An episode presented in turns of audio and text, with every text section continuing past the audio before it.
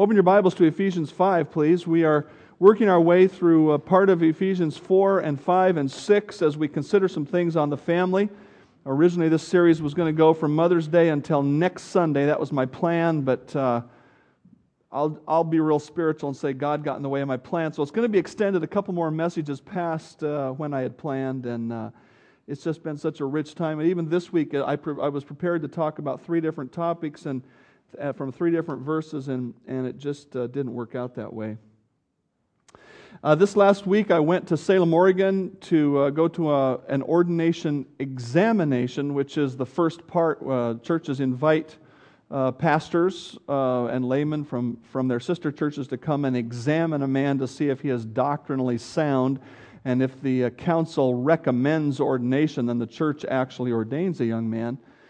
And so I went down to Salem, Oregon for that. And on the way home, I stopped in Woodland, uh, Washington to get gas and to uh, get some fuel for me. And I was feeling like a burger, so I looked around and I thought, I'm not just going to go to one of the places I always go to, I'll go to something different. And there's a place there called Burgerville. Okay? There's a chain, I think, in the Portland area, maybe Salem too, called Burgerville. And so I thought, I'm going to go to Burgerville, you know, burger, that's what I want.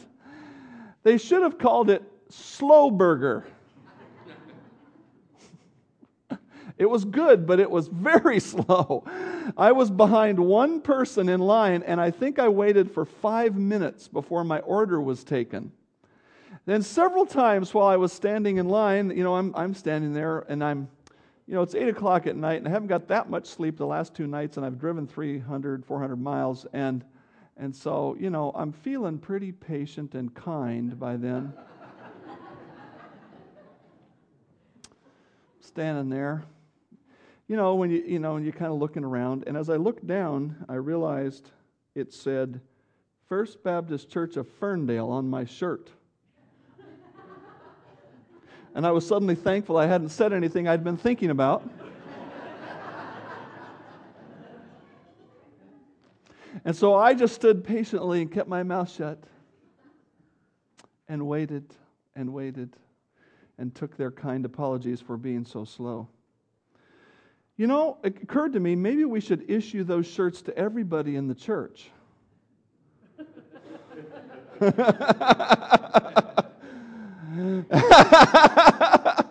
Yesterday I was wearing one as well, and, and more and more I'm doing that on purpose uh, for other people, so it opens up a little conversation. But, but it also makes that people look at it, you know, and right away in their mind, they know I'm associated with the church. Now, they don't know I'm the pastor. Um, you know, of course, when you're wearing a white long sleeve shirt with a church logo and a pair of black pants and you got gray hair and you're about 50 years old standing in a restaurant, it's a pretty good chance you're the pastor of that church.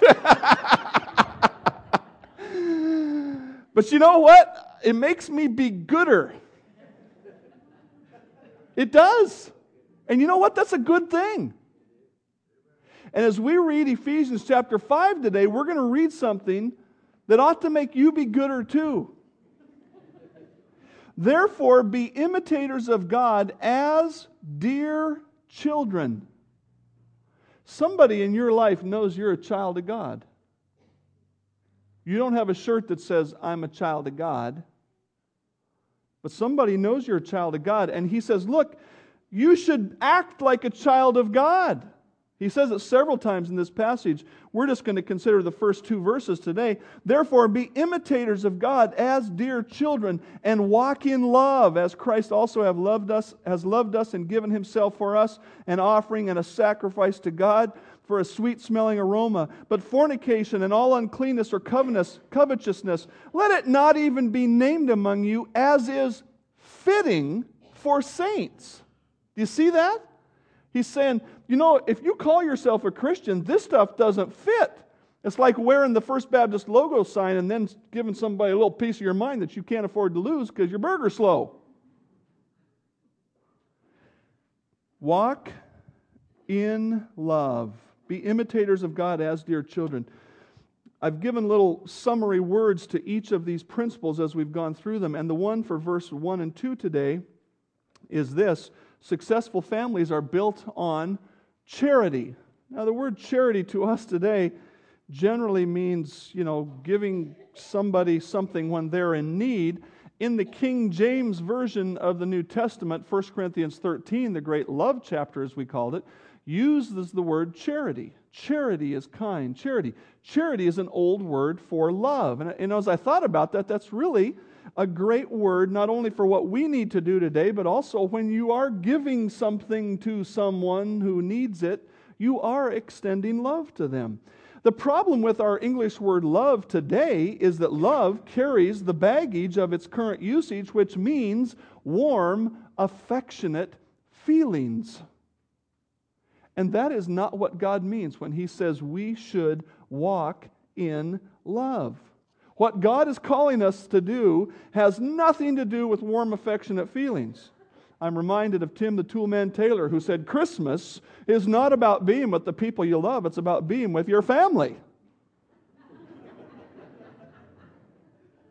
no, I'm not talking about that either, where you really dislike people and but you just grit your teeth and get along. No.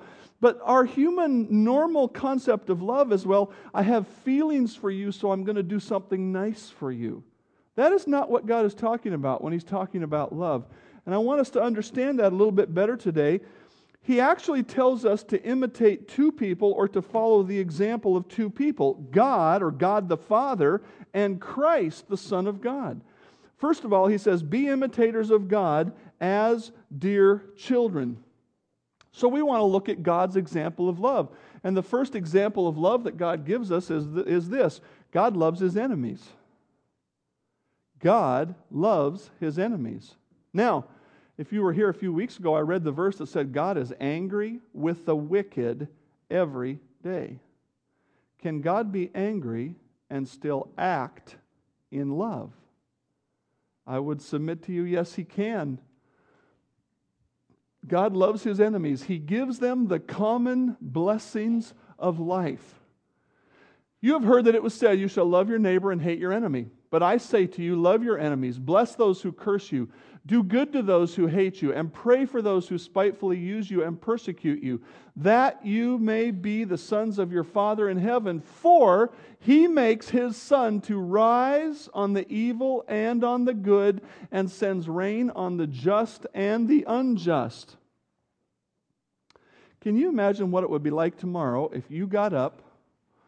And, you know, frankly, living up on the hill here in Ferndale, uh, I've found that Ferndale's climate is different from Seattle. It's not uncommon, especially in the winter, for me to look out and see kind of a ring of clouds that kind of extends over to uh, Mount Baker and around here, and I can look down there and see black clouds, and it's the sun is shining beautifully. And I hear the, the Seattle uh, weather report, and they say it's raining today, and I go, man, I'm living in God's country right here. Can you imagine if God did that just on the righteous and the unrighteous? If you got up at your house and boy, there was a shaft of sunlight and right next door, it was just raining on those people. Or if you went out to take a breath and the people next door were gasping for air. I would submit to you that God is angry with the wicked every day, but he still acts in love. And when we go to 1 Corinthians 13, we find out that the first component of love is patience God loves his enemies. One of the chief things that God, chief ways that God shows love to his enemies is this he draws people toward salvation. No one can come to me, Jesus said, unless the Father who sent me draws him. The only way people can come to faith in Christ is as God pulls them in and he works circumstances in their life and he sends preachers along, you know, people like you to share the truth and give a witness and all of these things he orchestrates so people will come to Christ. That is the ultimate act of love toward people who don't believe. He draws people towards salvation. God loves his enemies. What do you dream of doing to your enemies? Don't raise your hand. Don't tell me. Let's bring it a little closer to home into our family series. What do you long to do to your family members who treat you poorly? Let's make it even a little bit more personal. Let's look back on last week. What did you do to the person who didn't love you as much as you thought you should be loved? Because God in heaven looks down and is waiting for people to worship Him. He doesn't get the love He really deserves. Whether or not you deserve it is, a, is up for question. But even so, did you act like God? That is what we are supposed to be imitating. I was not happy to have the logo shirt on at that moment this week. I wasn't because I was, I, I'm just thinking, come on. I usually don't say that kind of thing, and I probably still wouldn't have then, but it's kind of a struggle for me. God loves his enemies. Whether, you know, sometimes when I'm talking to people about a relationship that's struggling, we talk about acting in love toward them. Well, you know, and I just go to this passage are they your enemy or your friend? because either way, God wants you to love them. God gives us an example of loving our enemies. Secondly, the example of God's love is this God loves his wayward children. God loves his wayward children. Do not despise the chastening or disciplining of the Lord, nor be discouraged when you are rebuked by him. For whom the Lord loves, he chastens, and he scourges or whips or uses corporal punishment on every son whom he receives. Furthermore, we have had human fathers who corrected us, and we paid them respect. Shall we not much more readily be in subjection to the Father of spirits and live? For they, the human fathers, for a few days chastened us as seemed best to them. But he, the heavenly Father, chastens us for our profit, that we may be partakers of his holiness. Do you know why God disciplines you when you get away from him? Because he knows that the wages of sin is death. Would a loving God look down from heaven at one of his children and say, My, that fellow's about to really mess up his whole life? Too bad. It's his choice. I mean, that would be like a human parent saying, Oh, oh, my child's going to run in the street. Oh, I hope he doesn't get hit. You would look at that parent and say, You don't deserve to have children, buddy. God, the Heavenly Father, loves His children so much that He disciplines us when we get away from righteousness. God knows that sin tears down, but righteousness builds up. So he refuses to let you go on your rebellious way. He does whatever he must to keep you close to himself. This needs to go a long way toward helping us to understand that unconditional love does not mean ignoring faults and weaknesses. There are folks in families who say, oh, we just got to love them. We just got to love them. We just got to love them, as though we got to act in a warm, fuzzy way toward anybody, no matter what they do. And I would submit to you that you are not godly if that's how you act. Because God will not let us go on in our sin. And we should not do that for our own children. Parents, are you so committed to your children that you do not give up acting in love when they act in hateful rebellion? Does God ever let go of you? No. Children, children, those of you who are still under the care of a parent, are you so committed to living like a child of God that you forgive and rebuild relationship with your brothers and sisters? When they wrong you. Brothers and sisters hurt each other. There's no doubt about that. The question is are you, as a sibling, going to act like God, who says, I'm not going to give up. I am going to keep working here? Do you love one another so much that you will confront when there is sin or when there is wrongdoing or when there is hurt? Will you come and say, There's a problem. We've got to resolve this? God does not let his wayward children go. He does not give up on them. He doesn't throw up his hands and go on his way. God loves his wayward children. God also loves his faithful children. God loves his faith. You know, we don't talk about this enough. Listen to Matthew 7. Ask and it will be given to you. Seek and you will find. Knock and it will be open. For everyone who asks receives, and he who seeks finds, and to him who knocks it will be open. Or what man is there among you who, if his son asks for bread, he will give him a stone? Or if he asks for a fish, will he give him a serpent?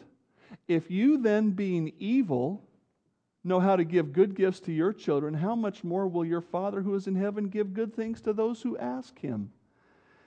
Do you know what? When you are walking in the Spirit by your consistent, obedient choices, that God is up in heaven saying, What can I do for you? How can I help you? And when you offer up that prayer, He just says, Boy, it would be my privilege to help you out. The, one of the reasons I went to this ordination in Salem, Oregon, which was a little far away to go for an ordination exam, but my son called me up a few weeks ago. He says, Are you going to so and so's ordination? I said, If you're going, I'm going. That didn't take me long to decide. My son lives 14 hours away. And if I only have to drive six hours to see him and share some fellowship and sit next to him while he asks questions at an ordination, no brainer. I love my son because he is living in righteousness. And he's not perfect, but I'm just telling you, if, if he called me up and says he needed something, I would do whatever I could to help him out. Now, there have been times in his life and times in the other lives when I'd say, uh, tough, tough. You're wayward now. I'm going to give you some tough love. but this ain't one of those times. And you know, when you are living righteously and you look up to heaven and say, God, I need some help, He says, Man, I just can't wait to help you. He loves that. He is so, he is so happy and joyful over your righteous life. What a great thing. The question I want to ask all of us as parents is do we see the good and recognize it enough in our kids? When I was in college, I was in different singing groups and stuff like that, and our, our teachers were always really holding out for excellence, you know, really pushing us hard. And one of our teachers, though, when we produced excellence, basically had this attitude well, it's about time. Oh man, that just motivated me to work harder, you know? I was with somebody yesterday talking about putting a putting a, putting a shoe in somebody's behind, and their rump was the word. Boy, that's, that's what I felt like doing. Come on! you know what? But I'm that way as a parent. My kids do really good, and I'm, well, it's about time. Oh, mom and dad, if your kids are still at home, yes, rebuke the wrong. Don't ever stop doing that, but praise the good. Be appreciative of your kids when they do right as seldom as it may happen, recognize it. And maybe it'll happen more often. We are to imitate God in our love, and we are also to imitate Christ. How is Christ's example of love different from God's? Well, certainly Jesus and the Father are one, and so I don't mean to make them totally separate, but there are some different features to it. And the, the first one in Christ is this Christ's love was primary. What do I mean by primary? I mean it came first. We love Him because He first loved us. Human love is 50 50. I'll meet you halfway. Stand up here, brother. I, I, got, I got a gift for you. If you'll come halfway, I'll give it to you. okay. There. Praise the Lord. but what if he said, uh uh-uh, uh you come down here? What if I said, I got something for you. Come on, follow me. Come on, come way over here. Okay? Human love is 50 50. Wife gets, uh, wife gets new carpet, husband gets, I don't know, what's worth new carpet? New set of tools? I don't know. He gets the payments. There, happy Father's Day. Here's a bill. Yeah. we have this negotiation thing. You know, somebody somebody gets some extra income, they want to spend it their way, and the other person says, Well, what about me? Now, now I understand there's room to discuss how you're going to spend money. I understand that. But if your love is 50 50, it's human love, not godly love. If your love is 50 50 with your children, it's human love, not godly love. Jesus didn't stand at the cross and say, If you come halfway, I'll go halfway. Jesus on the cross giving his lifeblood for us, saying, Father, forgive them. That is a hundred percent, a hundred percent kind of love. I'm going to give all. Human love is reciprocal. If you scratch my back, I'll scratch your back. If you do something nice for me, I'll do something nice for you. Or I'm going to do something nice because I hope it will make you do something nice for me. That is human love, not godly love. Listen to Matthew 5. If you love those who love you, you know, the 50 50, the reciprocal thing, if you love those who love you, what reward do you have? Do not even the tax collectors do the same? Jesus was, you know, the tax collectors in that day, as most of you know from your Bible study, they, they were the disgusting people. The, you know, they were like the, the working for the foreign oppressors who were ruling Israel. But he said, even those guys talk to each other. What's the big deal? And if you greet your brethren only, what do you do more than others? Do not even the tax collectors do so? You walk down the street and you say hi to your friends, but when you see somebody you don't know, you look away. Therefore, you shall be perfect, just as your Father in heaven is perfect. Boy, don't you love that verse? Don't you want to meditate on that verse? Be perfect. Next time you're tempted to say nobody's perfect, why don't you say this? Everybody needs to be perfect. Nobody's perfect is an excuse for a half baked effort. Christ's love was primary. It reached out, it loved us. It was not waiting for us to do something righteous first. He reached out and loved us. Secondly, Christ's love was complete. He could not give any more than he gave. Listen to Philippians 2. Let each of you look out not only for his own interest, but also for the interest of others.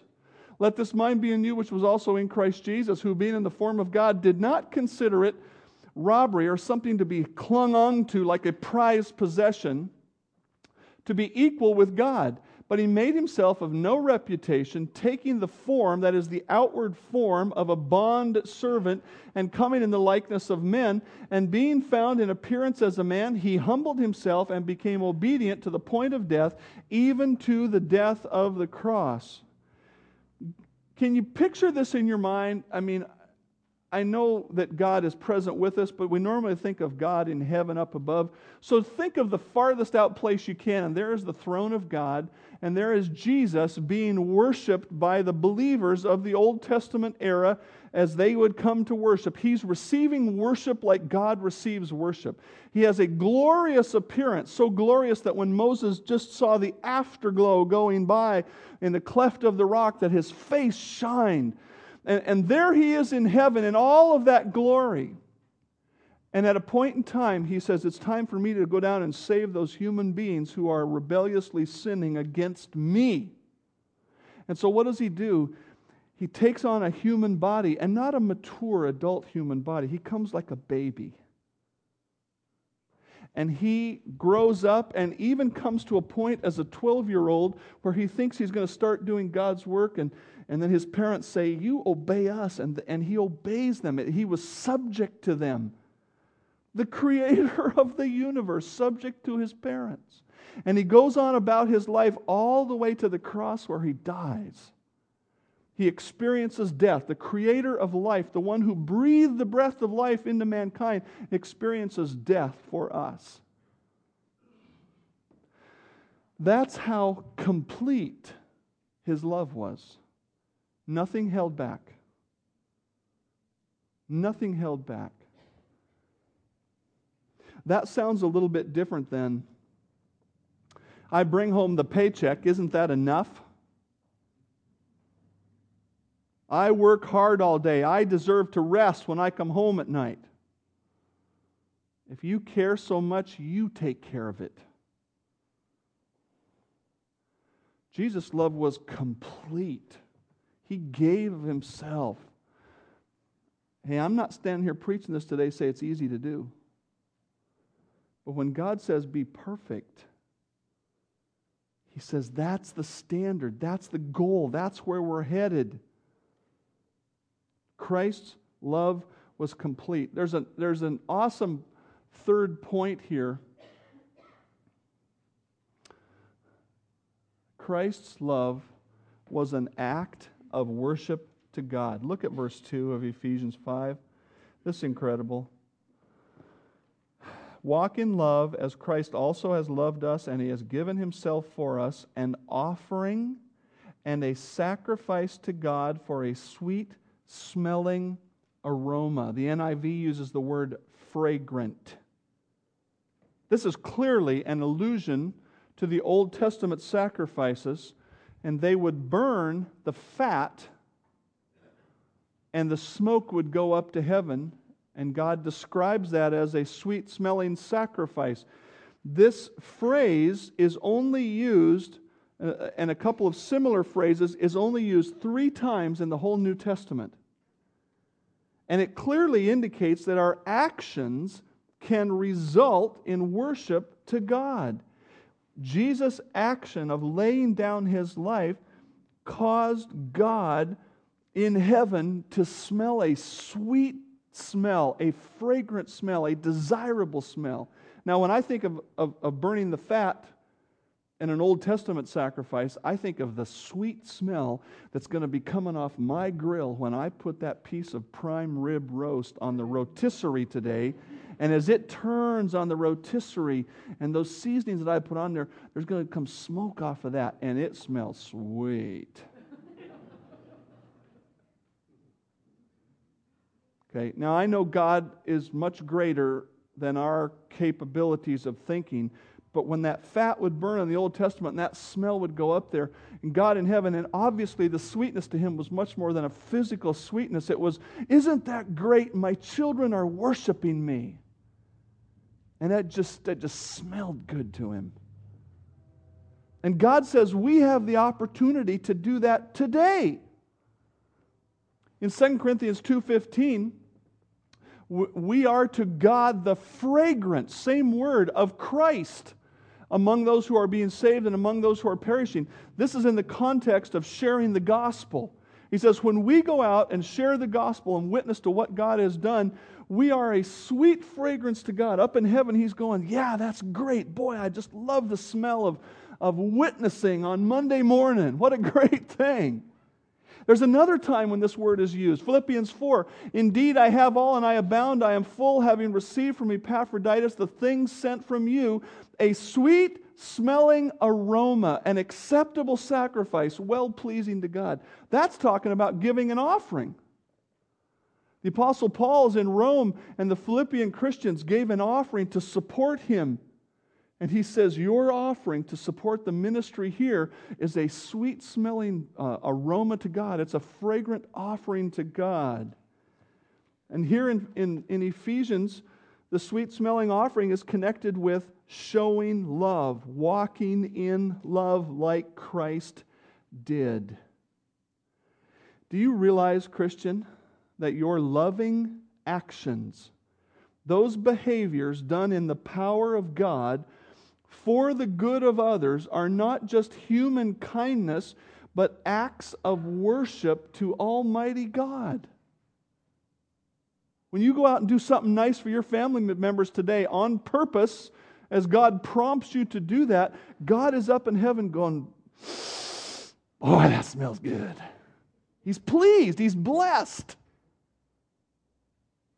The worship we give here on Sunday morning is God ordained and it is wonderful to participate in, but everything we do can be an act of worship to God. You can stand in line at Burgerville and worship God by the way you stand there. How do I know that? Whether you eat or drink or whatever you do, do all to the glory of God. That's what that verse means. It means your life can be an act of worship to God. I'm not sure I was worshiping while I was standing there, being honest with you. I was struggling to worship. And that's part of the deal, too, you know? Because sometimes you, you know what you should be doing, and you got to just get a hold of yourself and say, Be good. And that very act of self control to produce righteousness in your life is an act of worship that blesses God. Dads, your kids probably won't appreciate, not fully, your sacrifices for them until they are dads. But God is happy to see your giving actions. Moms, that little baby is so beautiful, but will test your patience to the maximum and that baby will never know how great your kindness is, but God knows. Kids, children, there will be times when your parents are unreasonable and they might not say, Thank you for your kindness. But God will say thank you to you someday. Listen to this. For no other foundation can one lay other than that which is laid, which is Christ Jesus.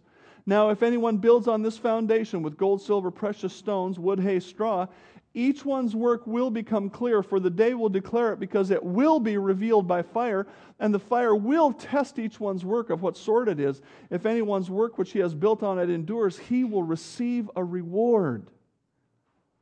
One of the things that I know I've said to you in previous weeks is that your home is one of the greatest sources of trial and challenge that God will bring into your life, may I also say that your home is one of the greatest places from which you can earn a reward before God Himself. Our homes ought to be a primary place of worship because we spend so much time there. You know, all the hours you spend at home, if you were living in a worshipful way, what a great what a great reward you will be earning in heaven someday. We have so many opportunities to act like Jesus in challenging circumstances.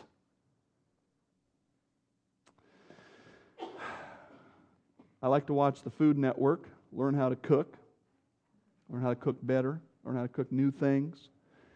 And one of the things that they have on there kind of regularly is, is uh, they go and videotape a competition for barbecue. You know, they go to some place in the country. Well, a couple weeks ago, they were showing one, and one of the winners was from Olympia, Washington. And they own a barbecue restaurant in Olympia, Washington. And I thought, next time I drive by Olympia, Washington, I am planning a stop.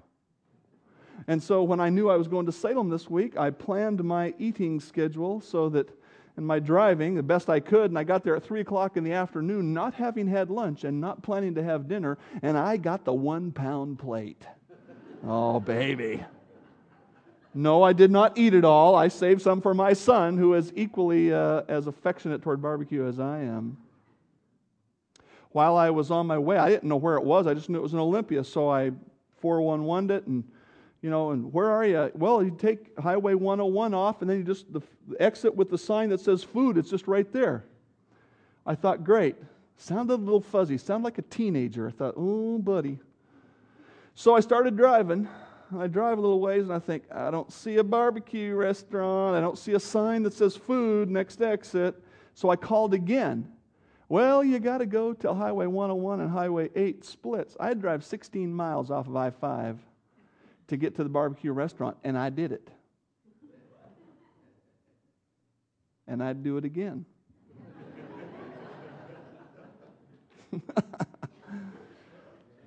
Why is it so easy to drive 16 miles out of the way to get a good barbecue dinner and so hard to put down the project we're working on and play catch with a kid? And I know whereof I speak.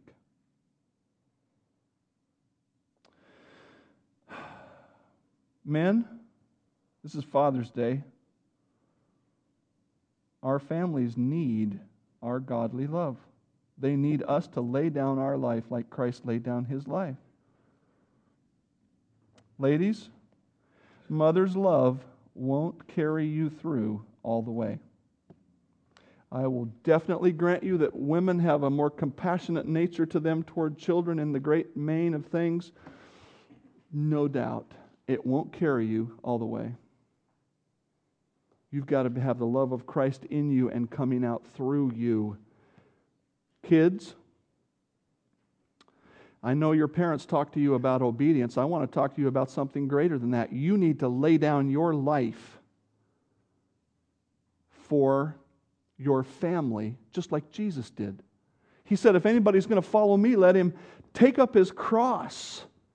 Let him lay down his life and take up his cross.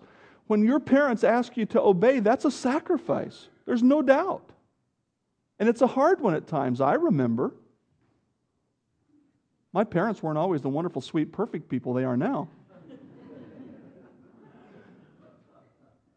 But what is happening is God is asking you to lay down your life just like Christ did.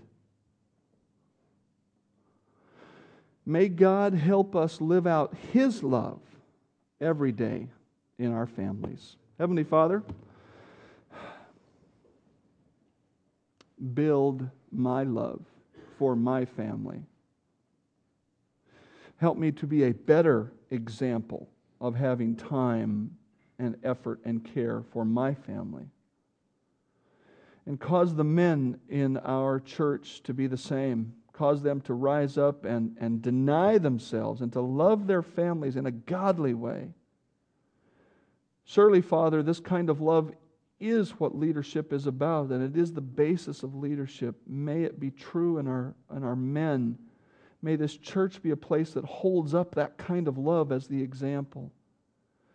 And then, Father, not just for the men, but for, for the wives, for the, for the mothers, for the children, for everybody, may we seek to imitate God. May we take seriously the fact that your name is written on our forehead, and people know that. And we need to love like you and to love like Jesus. Make it true, Father. I pray in Christ's name. Amen.